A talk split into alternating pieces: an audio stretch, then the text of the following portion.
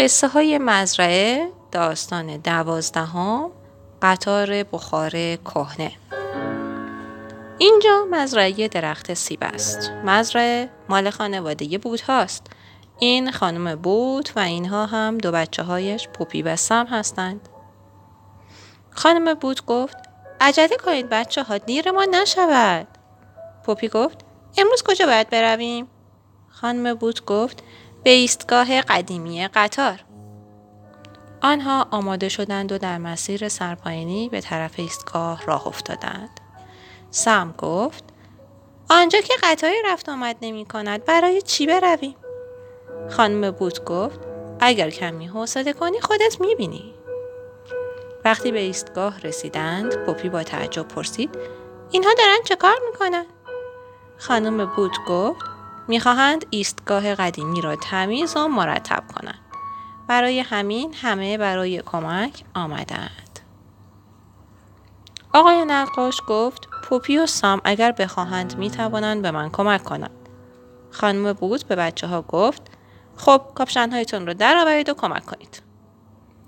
پوپی و سم به کمک آقای نقاش رفتند و حسابی مشغول کار شدند. سم قوطی های رنگ را برای آقای نقاش آورد. پوپی قلموها را به دستش داد. خانم بود هم سکو را جارو زد. ناگهان صدایی به گوش بچه ها رسید. خانم بود گفت قطار آمد.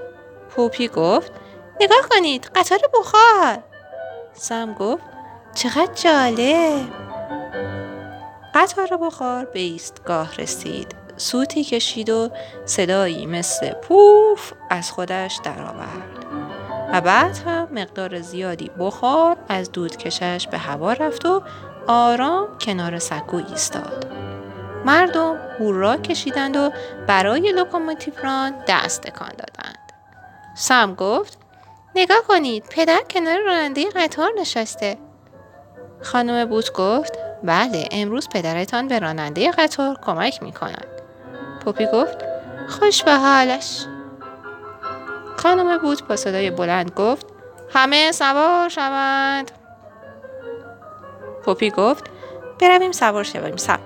خانم بود گفت زود باشید می‌خوام در رو ببندم.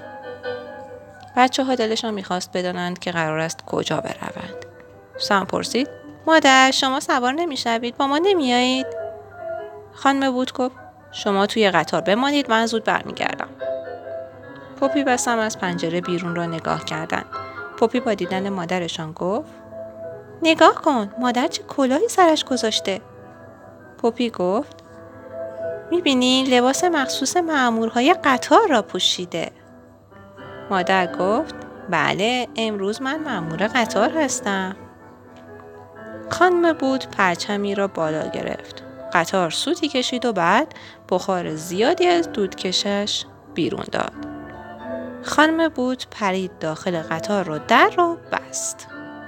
سم گفت ما راه افتادیم.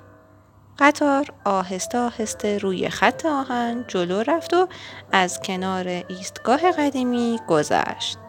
بچه ها هم از پنجره بیرون را نگاه می کردند. پوپی گفت امروز ایستگاه قدیمی قشنگتر به نظر نمی رسد. سم گفت من که قطار بخار را خیلی دوست دارم. خانم بود گفت ایستگاه قطار دوباره راه می افتد و باز می شود. از این به بعد می توانیم در تعطیلات آخر هفته قطار سواری کنیم.